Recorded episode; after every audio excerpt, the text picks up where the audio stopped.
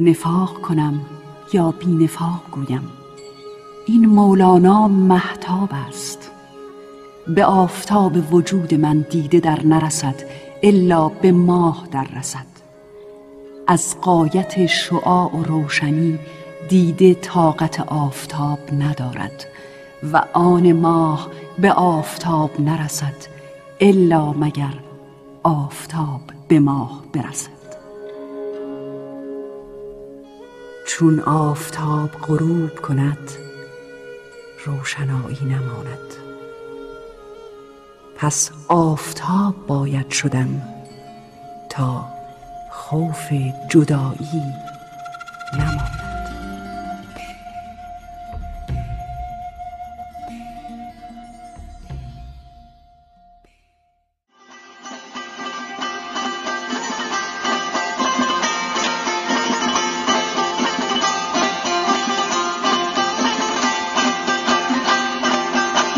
خوب گویم و خوش گویم، از اندرون روشن و منورم. آبی بودم بر خود می جوشیدم و می پیچیدم و بوی می گرفتم تا وجود مولانا بر من زد. روان شد، اکنون می رود خوش و تازه و خرم.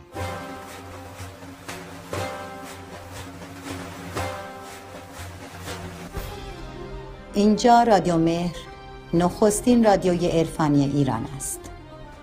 تولیدات ما را در کانال یوتیوب مرکز جهانی مولانا مشاهده و سابسکرایب بفرمایید.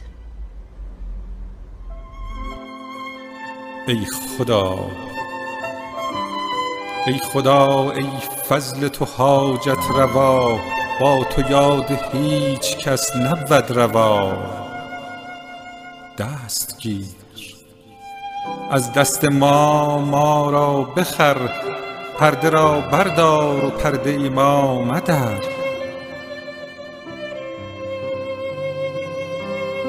بازخر ما را از این نفس پلید، کاردش تا استخوان ما رسید.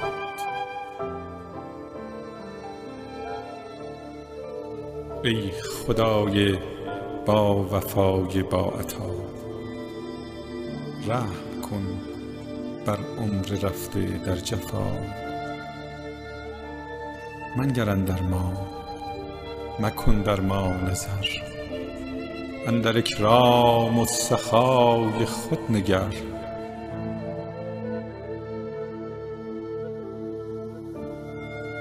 حرمت آن که دعا آموختی، در چنین ظلمت چراغ افروختی.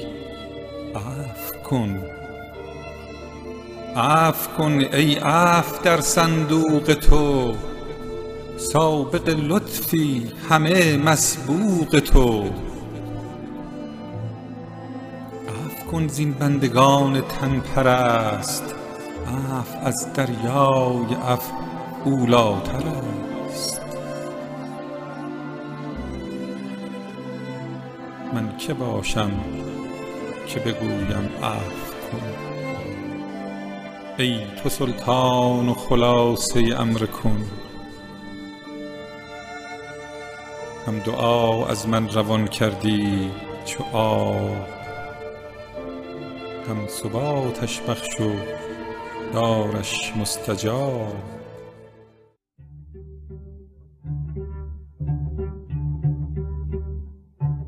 از شیخ ابوالحسن خرقانی نقل است که گفت: اگر به ترکستان تا به در شام کسی را خاری در انگشت شود، آن از آن من است.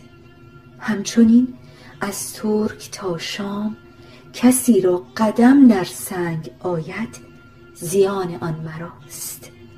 و اگر اندوهی در دلیست، آن دل از آن من است.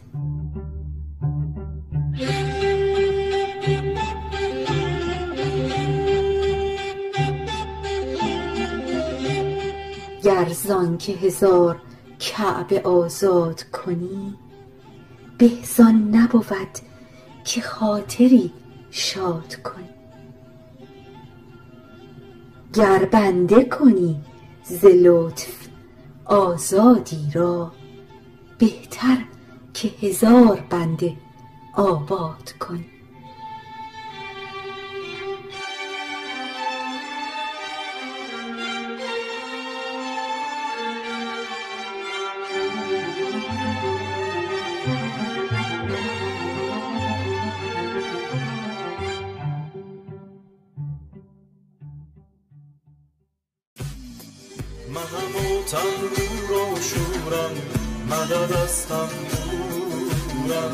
مدد از مهنه از ماه از نیشابورم، مدد از نور از نور از نور از نورت از نورم، مدد از شیخ فردانی زدم ربانی، مدد از پیر بستانی، مدد از سلطانی، مدد از فیض کاشانی، از قوس گیلانی. به الف به الف الف الله الف الله یاهم، هو ای هو اب هو مولا هو مولانا، یا من لیس الا الله الله، یا من لیس الا الله الله.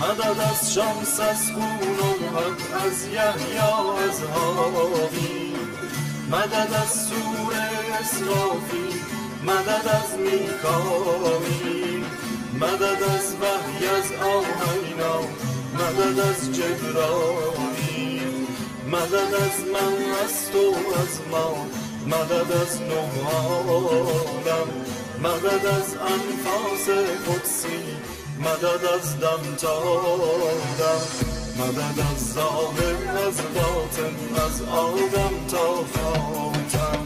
به الف به الف الف الله الف الله یاهم، هو ای هو اب هو مولا هو مولانا، یا من لیس.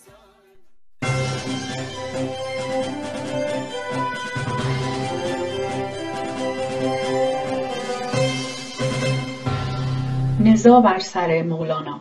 به نقل از گروه تاریخی خبرگزاری فارس، مولانا شاعری که همه میگویند مال ماست. افغانها میگویند افغانی است و بلخی، تاجیکستانی ها میگویند تاجیک است، ترک ها میگویند ترک است و رومی، و ایرانی ها میگویند ایرانی پارسی گوی است. مثل گوهر است که همه طالبش هستند و مثل عشق که همه مدعیش هستند. گروهی از او به عقل رسیدند، گروهی به عرفان، گروهی به کفر و گروهی به ایمان. برخی بالا رفتند و برخی فرو افتادند. مخاطبانش هم عوام هستند که در حد نامی و قالی از مولوی نصیب میبرند. عام و خاص هم که فقط خدا میداند در چه حد نصیب میبرند از کلام و اعجاز نابغه اعصار. در ایران در میان افکار عمومی اشعار بسیاری از متأخران به وی نسبت داده شده و می شود. هر شعری از او رنگی از شوق و آهنگی از شور دارد و یا داستان کفر است و ایمان و یا عشق. ستایندگانش بسیارند و درباره‌اش اغراق و خرافه بافی هم زیاد شده است، اغلب از روی ارادت. در این میان از همه آگاه تر ترک ها بودند که مقبرش را جاذبه توریستی کردند و سما را با ظاهری دگرگونه به رقص تبدیل کردند. البته این نگاه سطحی به شاعر عارفی که مثنویش معنوی است و عمق نگاهش ژرف، لابد طنز تلخ روزگار است.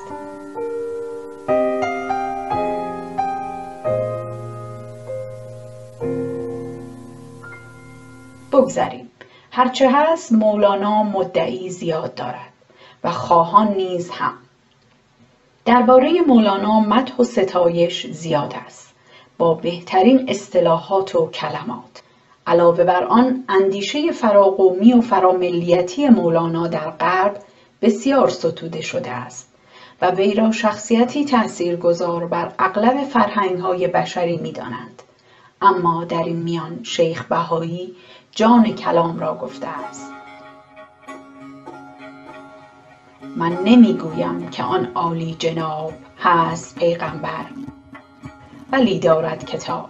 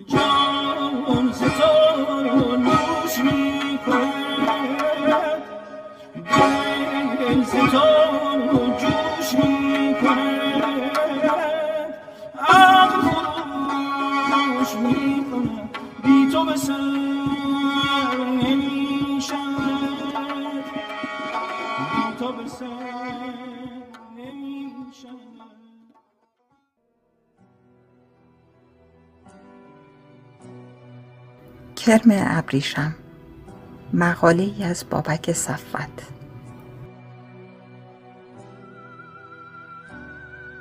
هرگز به کرم ابریشم اندیشیده اید؟ آیا در باور او می گنجید که روزی تبدیل به پروانه‌ای زیبا شود؟ آیا باور می داشت که روزی بتواند آزاد و رها از پیله ها و بندها بر گرد گل‌های زیبا بچرخد، شهد گلها را بنوشد و دانه های عشق را از گلی به گل دیگر برد؟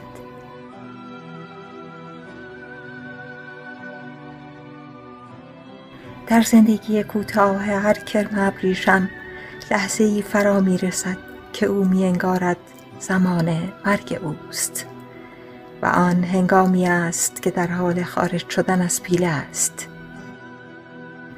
در حال دگردیسی است و تغییر شکل. رهایی از پیل مرحله است سترگ و با شکوه، زیرا پس از آن کرم ابریشم هرگز به زندگی کرم گونه باز نخواهد گشت. انسان نیز میتواند دچار استحاله شود و آن زمانی است که خود را از پیله های تنیده شده در باور خویش رها کند، از مرد ریگ پیشینیان، از اندیشه های منجمد و خشک و از تقلیدها و تکرارهای بیش از حد که نرمی و لطافت اندیشه را به کوههای منجمد بدل می کند، کوهی یخی که هیچ آفتابی قادر به آب کردن آن نیست.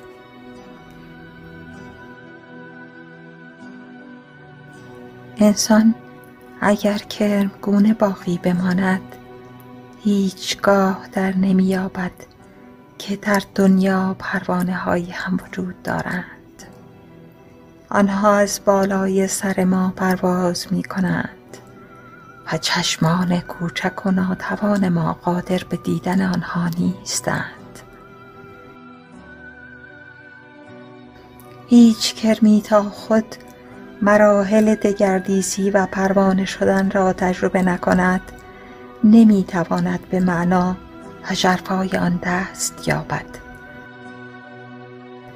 مراحل سیر و سلوک معنوی و طی وادی‌های عرفانی نیز برای جوینده حقیقت امکان پذیر نیست مگر آنکه خود قدم در آن گذارد.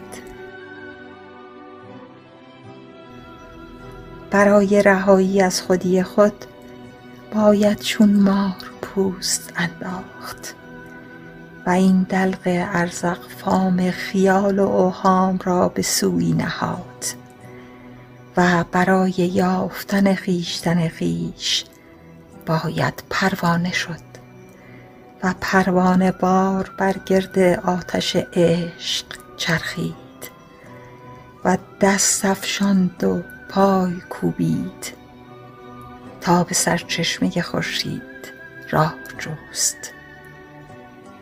دلق بیرون کن برهنه شو ز دلق، تا ز تو فارغ شود اوهام خلق.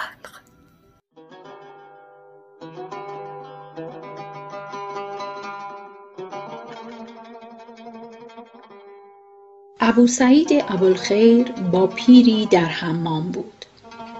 پیر از گرمای دلکش و هوای خوش حمام فصلی تمام گفت. ابوسعید گفت میدانی چرا این جایگاه خوش است؟ پیر گفت چون شیخی مثل تو در این حمام است. چون در این حمام شیخی چون تو هست، خوش شد و خوش گشت و خوش آمد نشست. شیخ گفت من جواب بهتری دارم.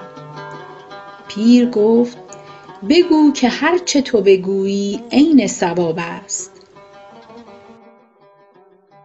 شیخ گفت حمام از این جهت خوش است که از مال دنیا فقط یک سطل و یک پارچه بیشتر نداری که آن هم عاریت حمامی است.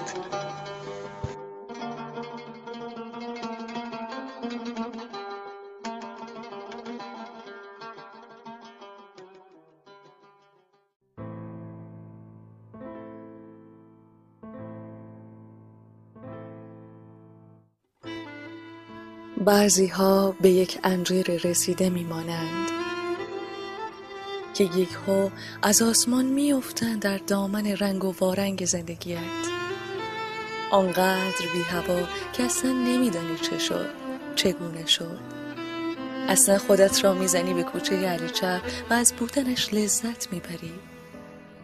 بعضی ها شبیه عطر بهار نارنج هستند در کوچه پس کوچه های پیچ در پیچ دلت.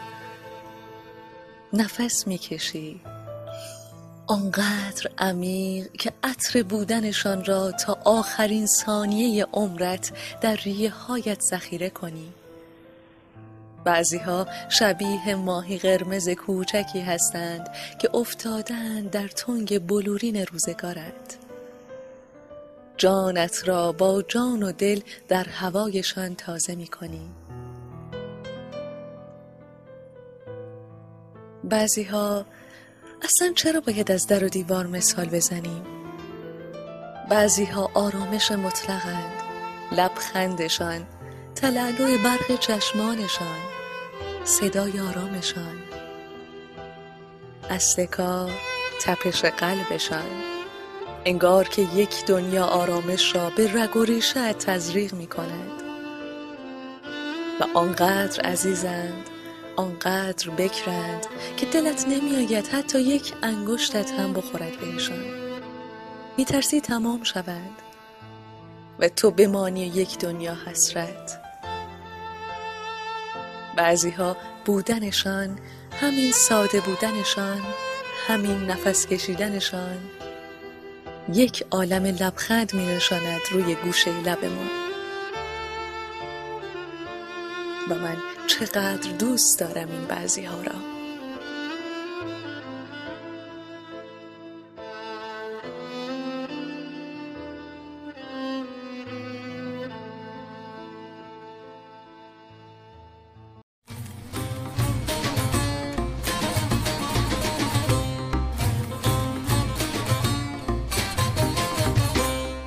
جشنواره هنری مولانا.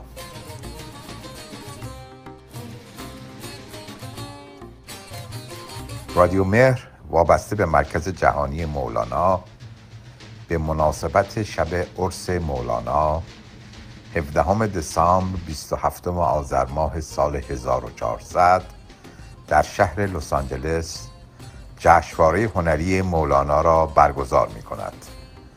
شخصیت و آثار مولانا در جهان امروز موضوع مسابقه در این جشنواره می باشد.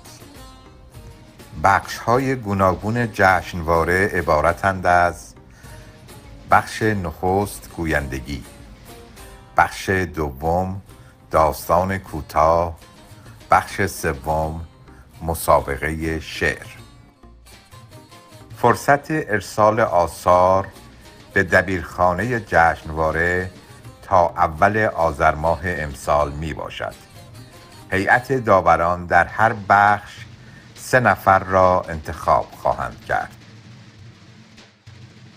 جوایز برندگان به ترتیب عبارتند از نفر اول در بخش گویندگی 1 سکه بهار آزادی، نفر دوم نیم و نفر سوم ربع بهار آزادی.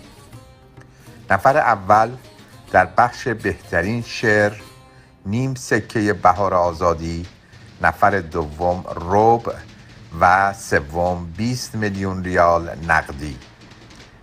نفر اول در بخش داستان نویسی 1/2 سکه بهار آزادی، نفر دوم ربع و سوم 20 میلیون ریال وجه نقدی. به انضمام لوح تقدیر، چاپ مجموعه و مصاحبه در رادیو مهر. گویندگان می توانند با اشعار دیوان شمس و یا خوانش حکایت و یا نثری عرفانی و در صورت تمایل میکس با موسیقی مناسب در مسابقه شرکت کنند. اشعار ارسالی نیز باید بین 10 تا 15 بیت در رابطه با شخصیت مولانا و یا ارتباط او با شمس تبریزی باشد. داستان کوتاه نیز میباید بر پایه زندگی و یا نقش مولانا در جهان امروز و منطبق با تعریف داستان کوتاه در ویکی‌پدیا باشد. شرکت کنندگان می توانند از طریق جستجوی نام مرکز جهانی مولانا در اینستاگرام و یا تلگرام با ما در تماس بوده و همچنین آثار تولیدی خود را به ایمیل مندرج در این صفحه ارسال نمایند.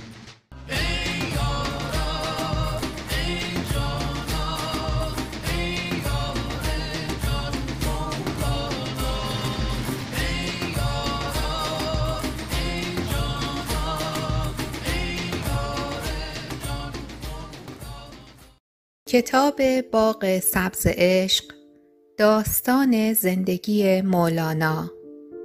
نویسنده زهرا قریبیان لواسانی، گوینده سهیلا فخر. شب و ابتدای خزان است. ابرها در اوج آسمان شناورند.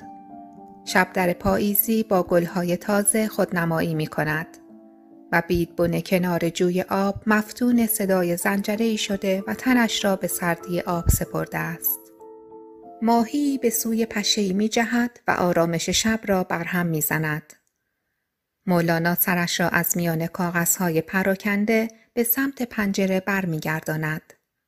دلش مثل گیاهان کشتزار به وقت درو در هراس است. ماه درخشان پاییز بر درختان لخت و عور می تابد. نگاه مولانا از پنجره در جستجوی زنجره هاست که کنار درخت کاج شبها آواز می خوانند.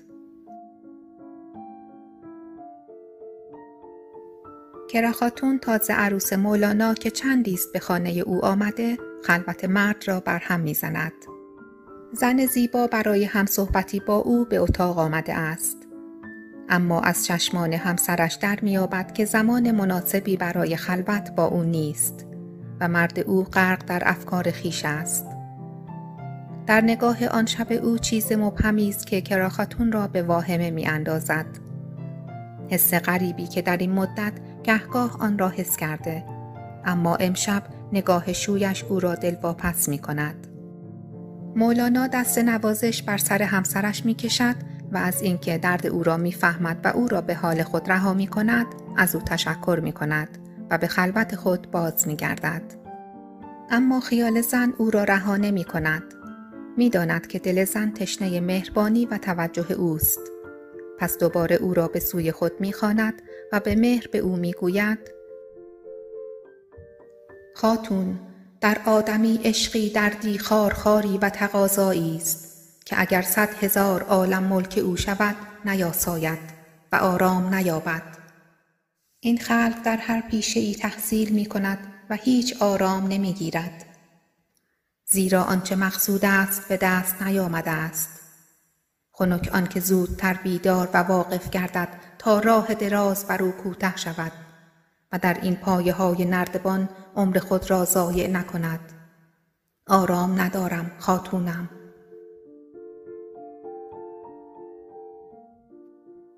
کرا خاتون به همسرش چشم می دوزد. او را بسیار دوست دارد. دردش را نمی فهمد، اما دلش نمی خواهد او را غمگین ببیند. گلدان لعابی را از گوشه اتاق بر می دارد. با انگشتان ظریف و سپیدش دستی به اطرافش می کشد. یادم باشد فردا اتاقتان را تمیز کنم. حیف است شما که این همه پاک هستید در اطرافتان ذره‌ای گرد و غبار نشسته باشد. در اتاق با فشار دست ظریف زن بسته می شود و مولانا می ماند و دردی عمیق که از درون او را می شکند. نگاهش به چراغ خانه می افتد.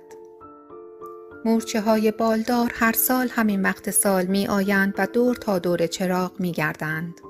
هر سال همین زمان، نه جلوتر و نه عقبتر. بالهای بلندشان بر اندام نازک سیاهشان سنگینی می کند و تنها اندکی از آنها زنده می مانند. چقدر عمر آنها کوتاه است. مورچه ها برای زندگی تشنه هستند، اما مرگ همیشه در کمین آنهاست، درست شبیه ما.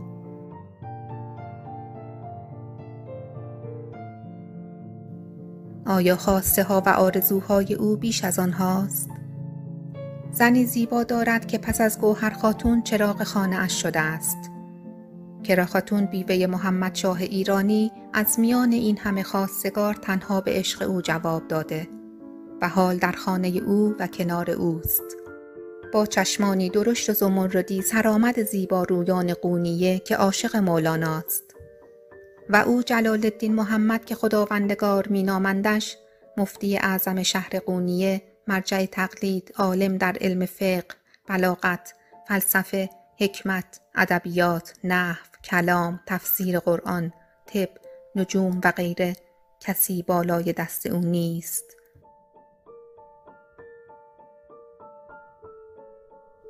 مردم عاشقش هستند. سلاطین، عیاران و عالمان او را می پرستند. می تواند کسی را شفاعت کند و از چوبه دار نجات دهد. می تواند. اما فایده این همه چیست؟ اینکه همه بخواهند جای او باشند و مادران در لالایی هایشان برای فرزندشان جایگاهی چون او را آرزو می کنند. من واقعی جلال الدین محمد بلخی کجاست؟ اگر این همه حجاب دیدگان او به روی حقیقت شده باشد چه؟ چرا آرام نمی گیرد؟ برمی خیزد و سجاده بافت هندی را بر کف اتاق پهن می کند. تمام آنچه عمرا و شاهان به او هدیه داده اند را به مردم بخشیده است، جز این سجاده را که اولو محمد از سفر هند برای او آورده و دوست دارد. سجاده‌ای با حاشیه‌ای آبی در زمینه‌ای لاجوردی که شب معراج رسول الله بر آن بافته شده است. این سجاده برای او از هزاران دیبای یمنی گرانبهاتر است. مولانا در میان سجاده ایستاده است. بلند قامت و جوان است. 38 بهار از عمرش گذشته است. قامت که می‌بندد همه آنچه پیرامونش گذشته است را فراموش می‌کند، حتی نامش را.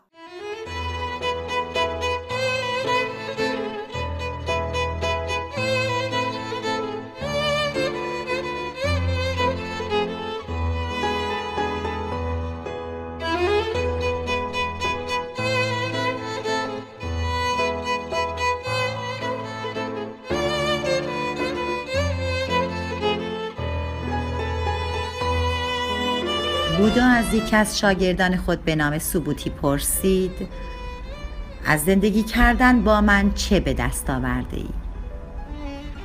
سوبوتی پاسخ داد: افتخار جهان. هیچ. از زندگی کردن با شما چیزی به دست نیاوردم. به همین دلیل به شما تعظیم می کنم و دستانتان را می بوسم، زیرا شما مرا آگاه ساختید که چیزی برای به دست آوردن وجود ندارد.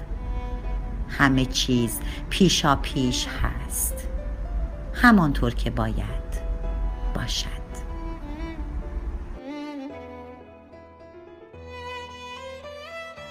روح‌های بزرگ از عارف هندی یوگاناندا.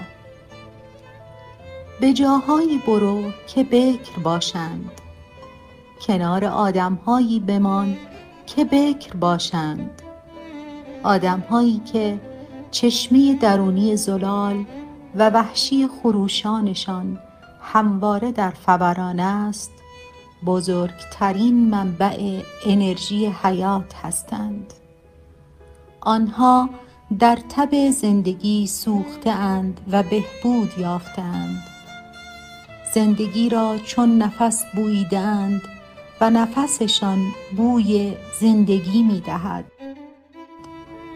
مرگ را می شناسند و نگاهشان بزرگترین دریچه ممکن به سوی دانش زندگی است. آدم‌هایی که مفهوم زندگی را از لای کتاب‌ها حفظ نکردند.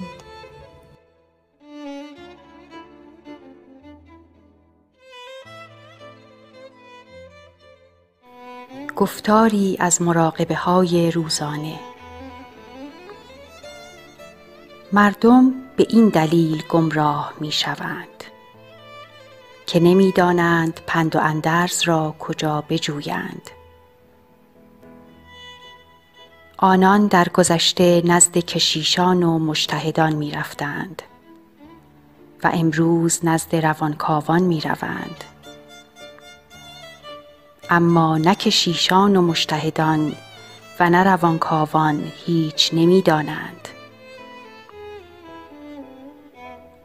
کشیشان و مجتهدان خود رهگم کردگانند و چنینند روانکاوان.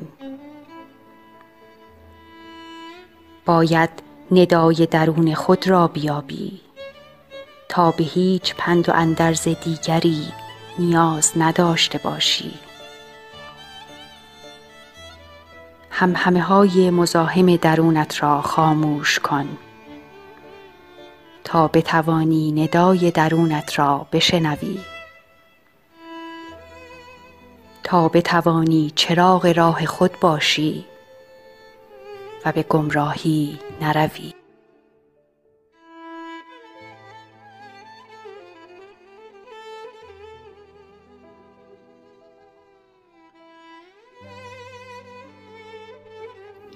همیشه برایم عجیب بود اینکه سگ‌ها با تمام برتری فیزیکیشان ناخودآگاه از گرگ می‌ترسند. گرگ‌ها جثه ضعیف‌تری دارند، اما حتی شنیدن صدایشان هم برای عقب نشینی سگ‌ها کافی است. اولش فکر کردم دلیلش اقتدار گرگ‌ها باشد، اما بیشتر که دقیق شدم و مطالعه کردم متوجه شدم که این توحش گرگ هاست که سگ ها را می ترساند. سگ ها حتی وحشیشان هم یک نوع نجابت ذاتی دارند که بهشان اجازه پیروز شدن به هر قیمتی را نمی دهد. میان سگسانان رسم است که برای قدرت نمایی تیزی دندانها را به هم نشان می دهند. گرگ ها سابقه دریدنهای وحشیانهشان بالاست و طبعا دندان دریدنشان هم تیزتر. وقتی توانایی واقعی لابلای خشونت و توحش فرصت ابراز نداشته باشد، معلوم است همیشه سگ‌ها کنار می‌کشند. این قانونشان است. آنها هرگز هویتشان را در معرض توحش قرار نخواهند داد. سگ‌ها از وقاحت و بی‌انصافی می‌ترسند. راستی این حکایت برایتان آشنا نیست؟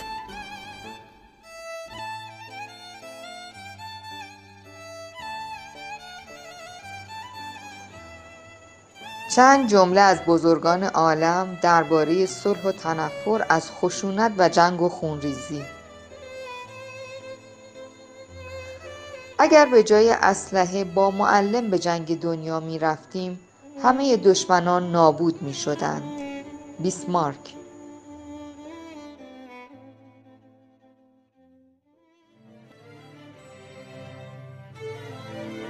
تفنگت را زمین بگذار که من بیزارم از دیدار این خونبار ناهنجار. تفنگ دست تو یعنی زبان آتش و آهن. من اما پیش این اهریمنی ابزار بنیانکن ندارم جز زبان دل. تفنگت را زمین بگذار، تفنگت را زمین بگذار که من بیزارم از دیدار این خونبار ناهنجار. تفنگ دست تو یعنی زبان آتش و آهن. من اما پیش این اهریمنی ابزار بنیان کن ندارم جا زبان دل، زبان دل. دلیل بیز از مهر تو ای با دوستی دشمن، با دوستی دشمن.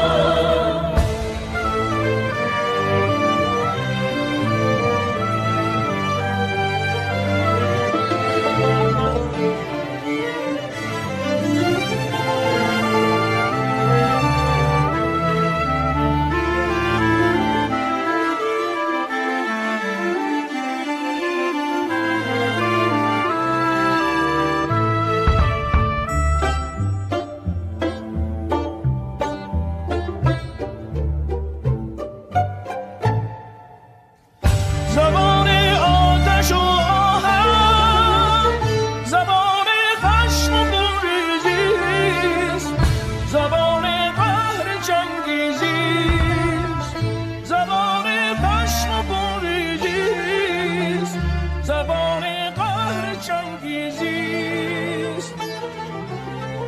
بیا بنشین بگو بشنو سخن شاید فروغ آدمیت راه در قهر. بنی آدم اعضای یک پیکرند که در آفرینش یک گوهرند. بنی آدم اعضای یک پیکرند که در آفرینش یک گوهرند.